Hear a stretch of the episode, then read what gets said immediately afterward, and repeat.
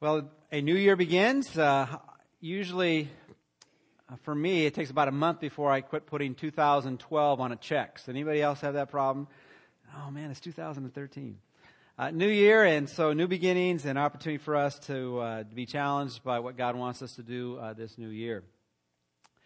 You know, as you think about opportunities to begin a, a, year in a fresh way and, and try to have a different perspective. And sometimes it, it takes a phrase or a, a couple words to kind of center what you want to be or do. Uh, one way you could put it is uh, in 2013, I want to be on God's agenda. And uh, that's the title of the message this morning God's Agenda. And really, what it is, is, is, a, is a look back at what's really most important to God. Uh, we're in a series in the book of Genesis, and as we go through the series in the book of Genesis, and I'm looking for any of my notes, which I don't know what I did with them. Um, that's always a good thing to have is when you're preaching, knowing what you're going to say. Uh, oh, here, yeah, here we go. I don't have many notes, but I, what I have, I, I guess I better look at. All right, is is what's on God's agenda is people. And, and, we're going to see in the passage we're going to look at this morning is that, that people are kind of the center of it. And I'm going to kind of spin it a certain way. There's a, a variety of ways we could get into this particular text. But, but I want us to be uh, just clear as we begin 2013 that we need to, to refresh or reorient ourselves and, and be, about, uh, be all about God's agenda and not our own. To have Him uh, write out our to do list rather than ourselves and, and to prioritize what's most important. You know, as you look at the book of Genesis, Genesis is a book of beginnings. In fact, that's what the word Genesis really means. It's beginnings. And as you think about this, as God reveals himself uh, to this universe, uh, you, you, find out pretty clearly uh, what happens once he does that. As you look at all the Bible, and we've said this before, you could really kind of summarize all the Bible with four words creation, fall, redemption, and restoration. In the book of Genesis, you have uh, two of them happening fully and a third beginning and then kind of a promise of the fourth. Is God creates and when he creates everything is good and then very good and that we mess it up and that's what the Bible calls the fall. We sin, we rebel against God and because of that this this creation which is still magnificent is marred or, or flawed or it has defects because of us ruining it with our rebellion against God. But God is not going to leave us in this state, and so He begins the story of redemption, bringing us back into relationship to Him and making all things that have been ruined new. And that's what eventually will happen in restoration. But as we see that as a God's big program, we need to understand it as God reveals Himself, the most important things that He made in all this universe are people. And we see that in the very beginning. In fact, the distinction between creation being good and when he brought mankind into this world, Adam and Eve, it was very good. And as he reveals to us how important people are, he not only gives us the populace, all the people in the world, and we hear some descriptions about that, but he also centers particularly on individuals or uh, couples, as it, as it were. And you see the story of Adam and Eve. And then you see another major character in the book of Genesis, Noah and Mrs. Noah. We don't particularly know her name. So Noah and Mrs. Noah. Then you have Abraham and Sarah. Then you have Isaac and Rebekah. And, and where we are now in this beginning of the new year is, is, halfway through this book. We're in Genesis chapter 25. There's basically 25 chapters left, uh, 50 chapters in this book. And in it, we focus again that people are important. And so, as we think about being on God's agenda, and there's so many things, I mean, God left us a pretty big book to kind of understand how that to be lived out. At the top of that list on His agenda are people. And so, as we go in this this this new year, as we put God first in our life, we need to recognize as we put God first, then people need to be cared for that come into our relational world. Now, as we think about that uh, it is so easy to get kind of lost on, on what's important. Anybody ever ever realize that after the fact? You look at, you know, maybe you look at back 2012 and you say that was a lost year. I mean, not a whole lot happened that was really important. I, I let some opportunities go that I shouldn't have. I, I should have oriented my life a different direction, and it, it's kind of a lost world. And I hope when last year, I hope this this new fresh year is a a a, a, a year that where I find what's most important for my life. Now, I've had some experience in being lost, you know, and it's not a fun experience. Some of you, this kind of an inside joke for the people who've been around here for a while. Uh, I, I was temporarily unaware of my location uh, uh, this summer when I went on a kind of a hike and a journey. And it's interesting how people try to give me some things to, to prevent that from happening in the future. John and Pam Aldridge gave me a, a whistle, so the next time I'm lost, I can make a lot of noise. And then on the back of it, there's a compass, and there's a compass. So if I could figure out how to work it, that might help me get back to civilization. And, and then there was another group of people that, that uh, decided, well, you know, what you ought to take with you next next time is, is a walkie-talkie. All right. Now, in this generation, we, we probably remember walkie-talkies as as a can here and a can here, and then what?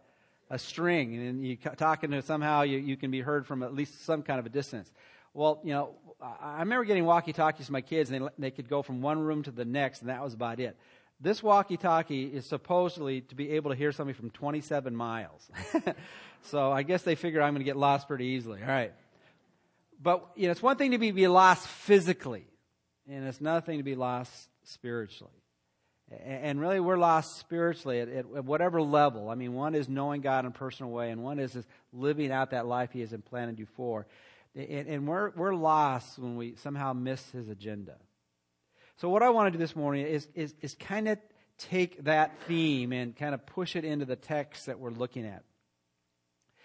And as we look again at beginnings, I kind of gave you the whole overview of creation, fall, redemption, restoration, important people in the book of Genesis as God focuses on individuals that, that change the course of history because he intervened in their lives and that now have infected us we need to understand that God also instituted some things.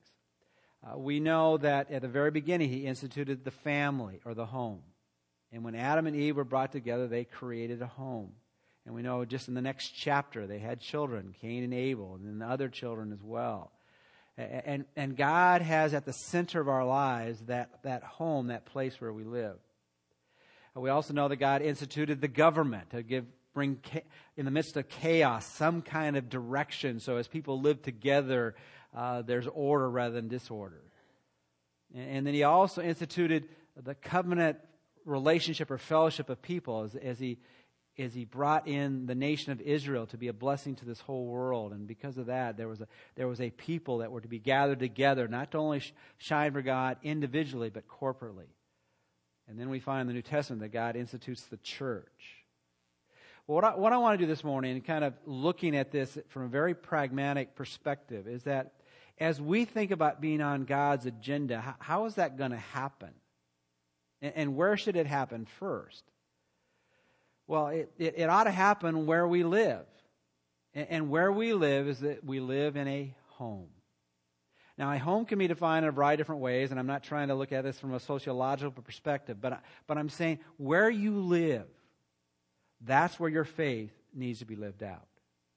And, and also, where you live and how you live is where your influence needs to come from. It needs to flow out of there. We need to be influencing the people within our home and then let it spread out beyond there.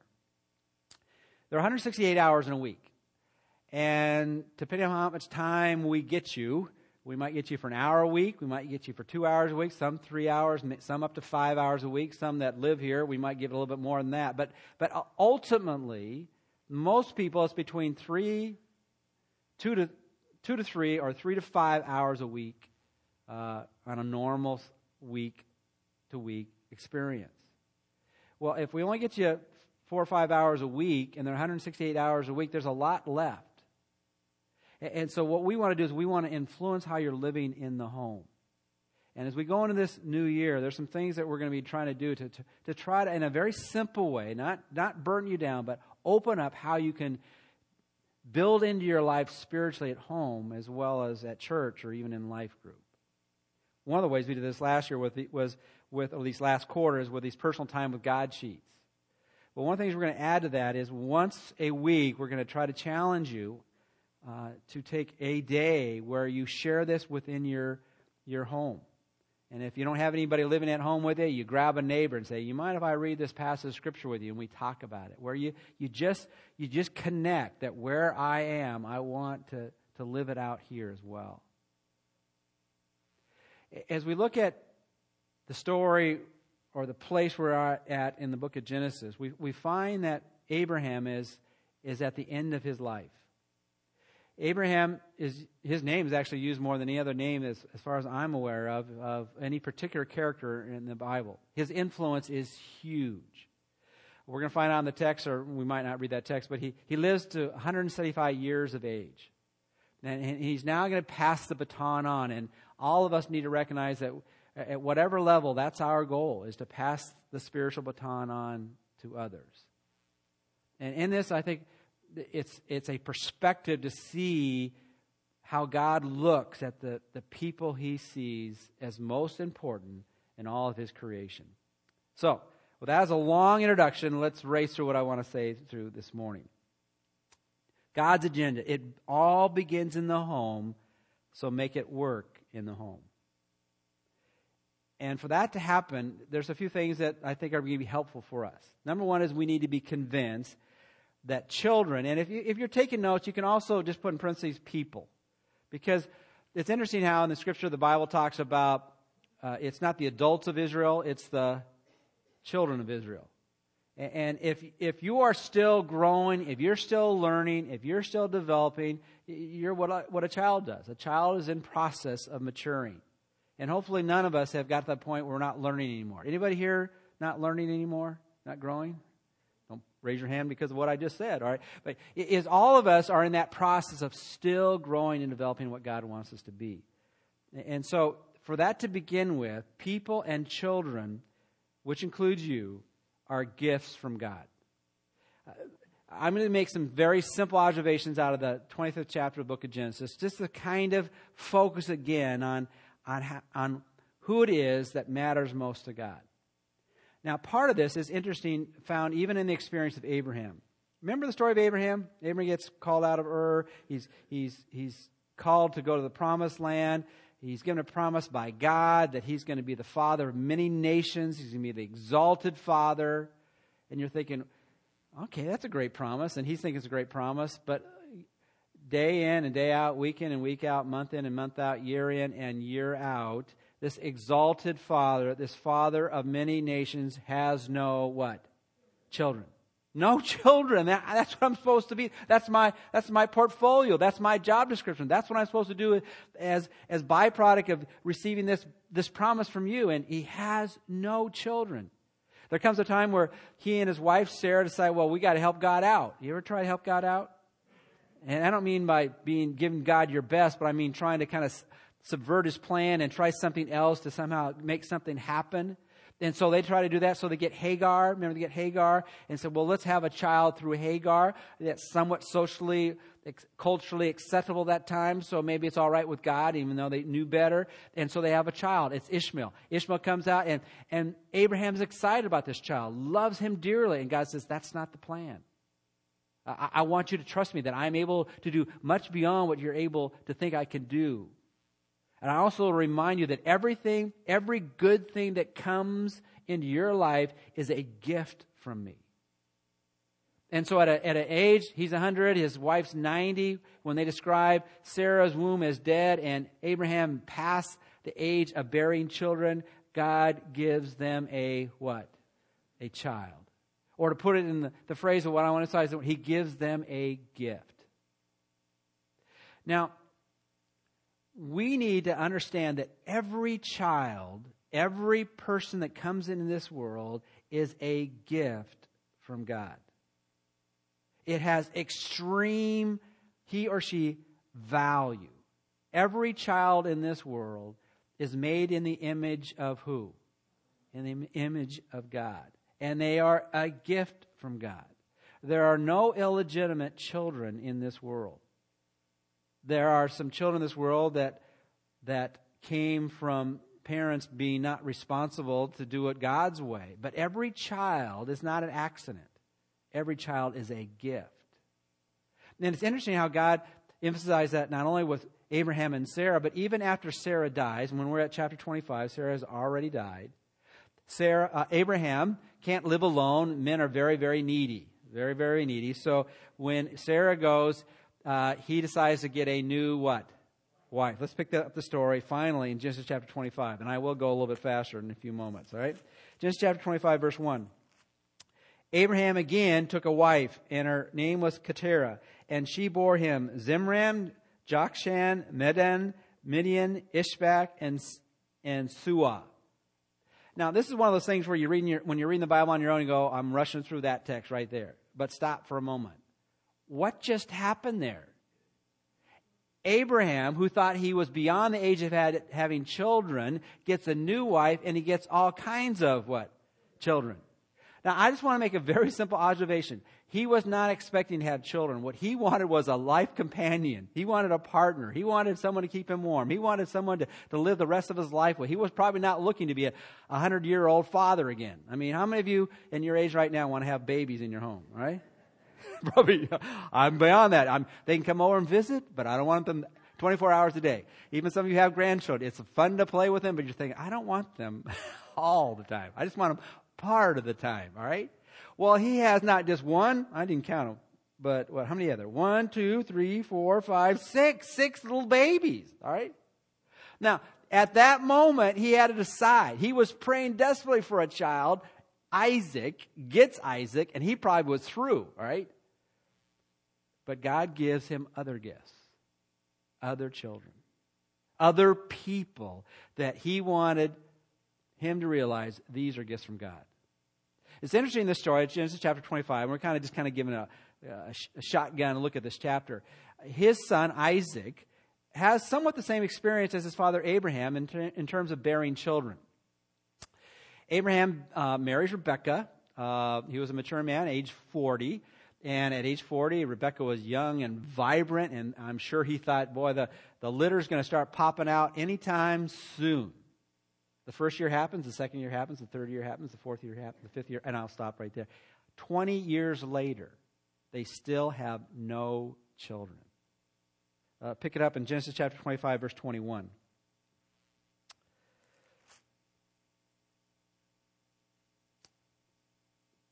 Now Isaac pleaded with the Lord for his wife because she was barren, and the Lord granted his plea, and Rebekah, his wife, conceived.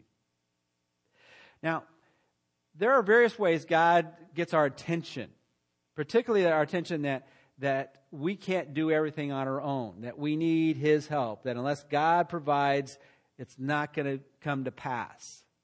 And for Rebecca and Isaac, just like Abraham and Sarah, they recognized unless God did something, they were going to be barren for life. They would not have a child. And so Isaac and Rebecca begin to pray, and in, the, in the Hebrew, it's, it's an urgent, urgent beseeching. It's, a, it's a, a desperate cry. And God answers their prayer. And they don't get, get and we're going to find out later, they don't just get one child, they get what?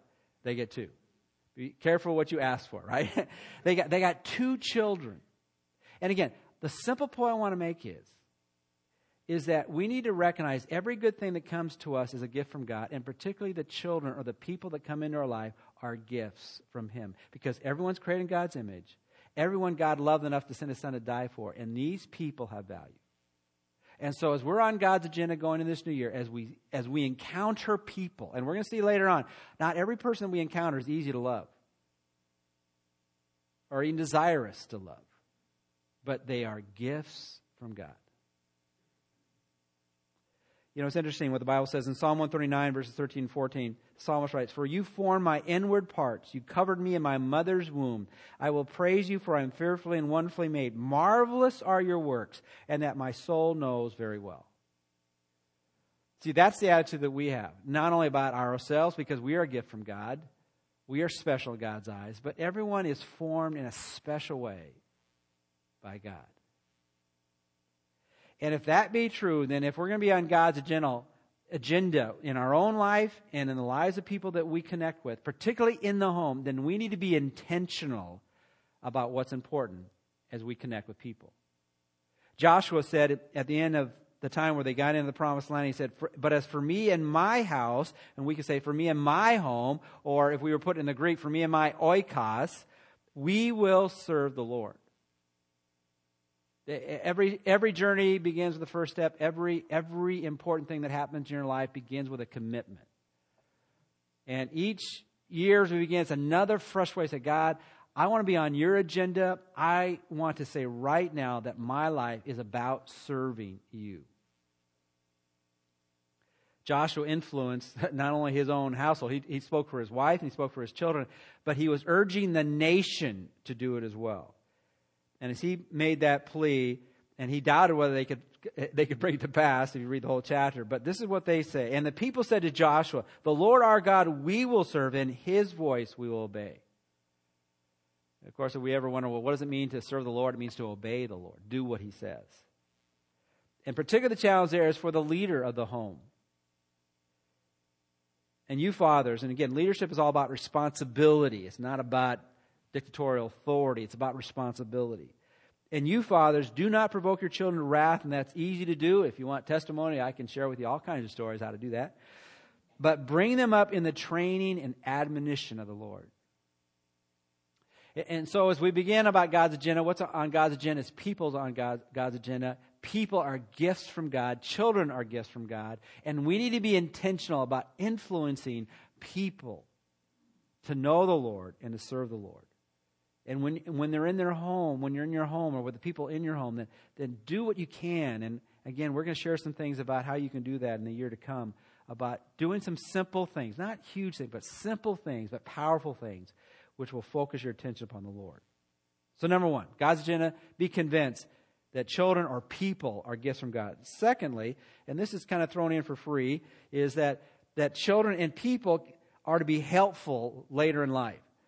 Uh,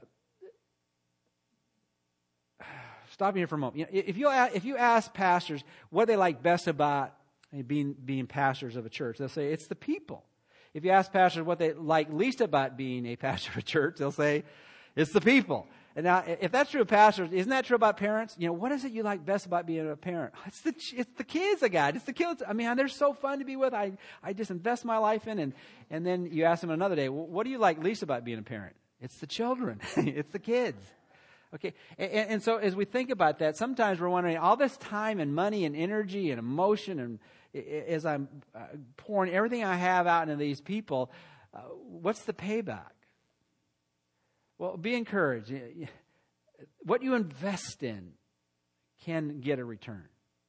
And, and I'm not going to be anything more than that. They can be helpful. The, the story, and I'm not going to read the text, but in, in Genesis chapter 25, verses 7 through 10, you have Abraham dying at the age of 175. And he says he died of a ripe old age, so he was ready to go. He breathed his last. And you know what happened? Isaac and Ishmael got together, and they were the ones who put him to rest with his wife Sarah in a particular place and a service dedicated to him. You know, sometimes what we need to realize that all the things we're pouring to people and we don't see a lot of return, it, it there's going to be some payback. And, and people do matter. And when you invest in people, there is a payback. And Isaac and Ishmael, and have you heard of, there's, there's some conflict with their descendants? Have you heard that in the Middle East? But in that day, those two brothers got together and honored their father. So, children, people are gifts from God. Children, people are going to be helpful. Thirdly, children will bring challenges. Now, we already talked about that, but there was a challenge in the very beginning with this birth, okay? Look at verse 22, chapter uh, 25, verse 22. But the children struggled together within her, and she said, If all is well, why am I like this? Some of you uh, have gone through it, or you know others who have gone through it, have had problem pregnancies where things don't seem to be going right. And there's a variety of uh, reasons why that happened. But in this particular case, it wasn't that because somehow she wasn't going to come to term, but uh, things were just not, they were just, it seems like the two little kids were fighting with each other. Well, what seemed was true. And what God does is reveals the, the conflict within the womb. I mean, this is, this is amazing. He, uh, verse 23. So, so he, she went to inquire of the Lord, verse 23, and the Lord said to her, Two nations are in your womb. Two people shall be separated from your body. One people shall be stronger than the other, and the older will serve the younger. You know, sometimes it's better when God doesn't tell us what's going to happen next. In fact, that's why He doesn't tell us all what's going to happen next. She got a little window in the future and said, guess what's going to happen? The normal order of things is going to be switched. That's going to be conflict just because of that. The older is, is going to be uh, subservient to the younger. That doesn't go very well, all right? There, there's going to be two divisions of people coming from this group. There's going to be a battle going on. As we think about the challenges that people bring into our life, and, and, and hopefully you're connected. I'm not only talking about children, but I'm talking about people. On God's agenda is people. And as we reach out to people, there are going to be challenges. Just like there are challenges in raising children in the same home, from the same parents, there's still challenges. They were twins. Twins are supposed to be more alike. Uh, I didn't say this in the first service, but uh, Mark, uh, my son, you know, married Lori, and and Lori's dad is a um, has an identical twin, and they talked about all the times how they are like uh, they are really like identical. They every they think the exact same way, they dress the same way, they just they approach things the same way. They even had a don't tell them I told you this, but anyway, they they they had a marriage at the same time. They didn't even know. All of a sudden, they got this.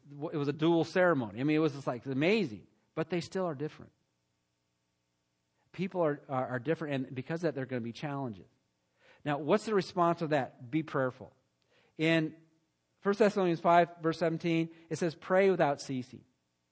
And so as we encounter people and we encounter even people within our own home and, and, and it just it just it just seems like conflict all the time.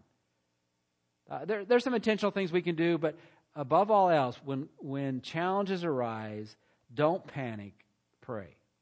Say, God, God, give me the strength, give me the wisdom, give me the abilities I, I don't have within myself to do what is right.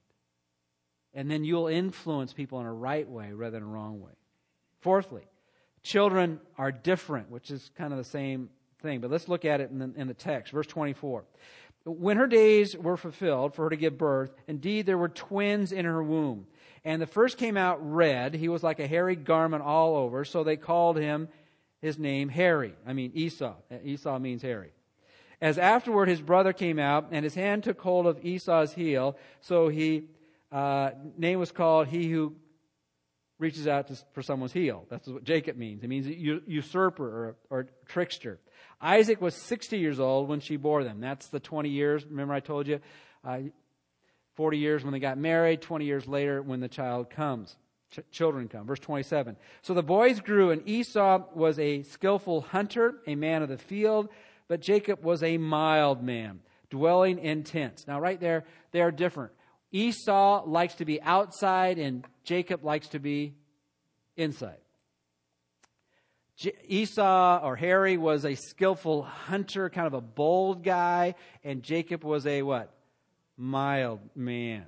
All right. Then it goes on, and and then then we then we get the parents involved in this. And Isaac loved Esau because he ate of his game, and Rebekah loved Jacob. Now now here, and there's a there's a God story here and a man story in this text. The, the man story here is the, the parents don't do their children any good here, do they? Now, let me just throw this in as well. You can like one of your children better than the other, but you cannot love one better than the other. And, and what I mean by that is, is liking, I mean, there's certain things one does and it just kind of, you connect with that. Well, that's all right. But you don't see one as higher value than the other. You don't seek one's best beyond uh, above the other's best. Because what love is is is self-sacrifice self-sacrificial action, wanting what is the very best or what is supremely good for them. And when somehow we put people on a on a on a, a list where one is more important than the other, then we're not loving them as Christ loves us and as God loves us. And inherent here is when things went wrong. Now, in the home, as well as outside the home, we're called to not only love our neighbors, but to, to love our enemies. Now, I, I guess the action step for that is that we are called to be fair. Now, I know in the home, that's, that's what any child says when they don't like what you did. You're not fair. Now, I'm not talking about counting out the M&Ms and making sure each one got the right co- same color of the M&Ms. We're not, we're not talking about that. but we're talking about doing what's best for them. That's what's fair. Uh, it's an amazing statement in Romans chapter 12, verse 16, particularly the first part of that. Be of the same what? Mind toward one another.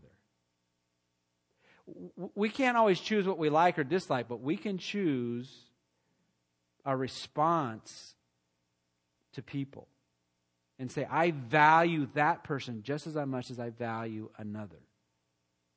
And in that home with Isaac and Rebekah, with Esau and Jacob, they missed it here. Now, I'm not trying to figure out the sovereignty of God and the free will of man here, but as parents, they could have done better here.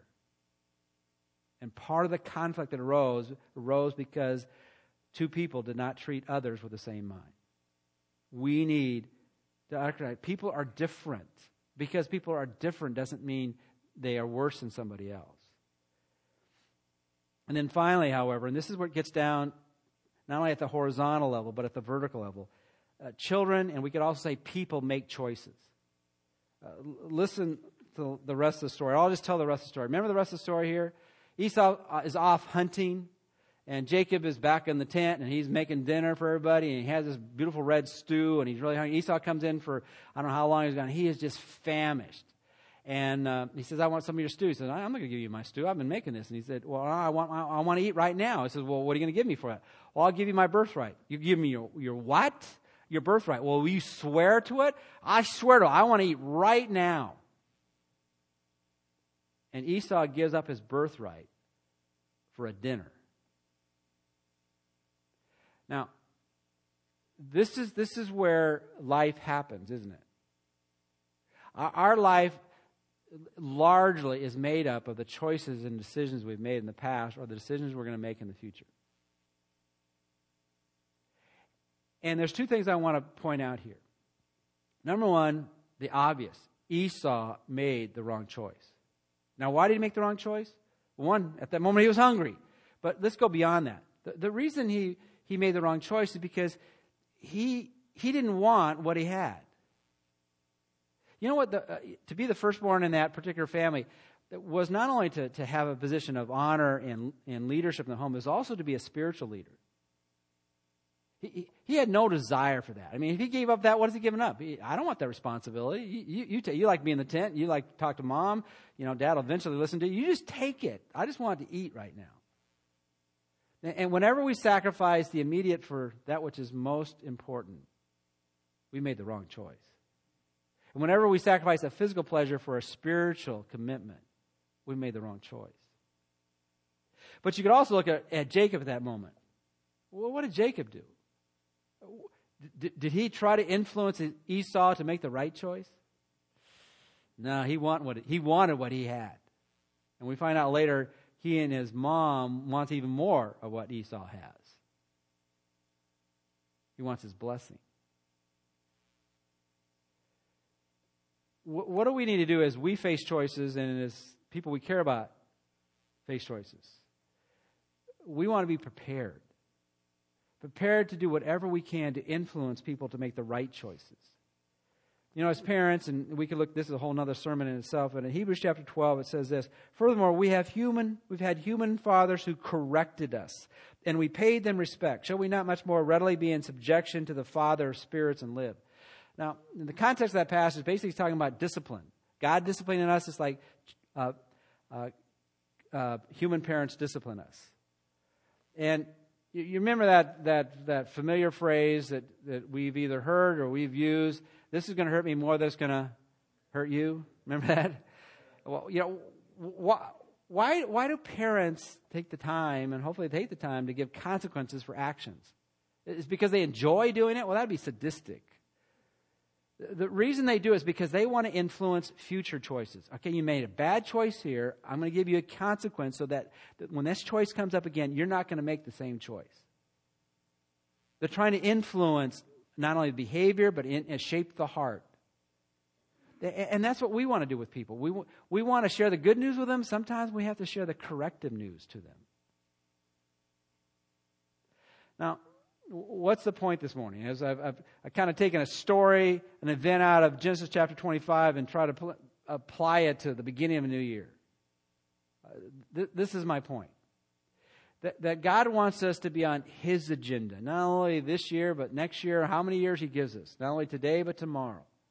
And, and for that to happen, we need to know what's most important. What's most important, hopefully for us, is as Joshua, for, for me and my household, we're going to serve the Lord's most important. But as we serve the Lord, the, the, the fallout from that is people are important to us. And particularly, as we look at Genesis chapter 25, the home is the, is the, is the feeding ground for what happens next. And we want to influence others. And for, to influence others, we need to recognize, we need to see them as God sees them. They are gifts that He's allowed to enter into our experience. Uh, they, they have value. They, they, they, can be helpful, even when we don't say, how, how is Isaac and Ishmael ever going to get back together? But they did. There are going to be challenges. People aren't easy to love. You don't believe that, ask my wife. I, people are different. And, and, and, so we can't, we can't change some of the differences. Esau was always going to be an outside man. Jacob was always going to be an inside man. Uh, they're just different. But they should be still loved with the same mind. People will make choices. Some of them are going to break our hearts, and no matter what we do, they'll still make those choices. But on our end, we want to do everything that we can to influence people to make the right choice. Of course, the right choice as we begin this year is what Jesus said in, in Matthew 6 but seek first the kingdom of God and his righteousness. Put God first. Then everything else will come to pass. Let, let's, let's be on God's agenda as we begin this year. Let's pray together.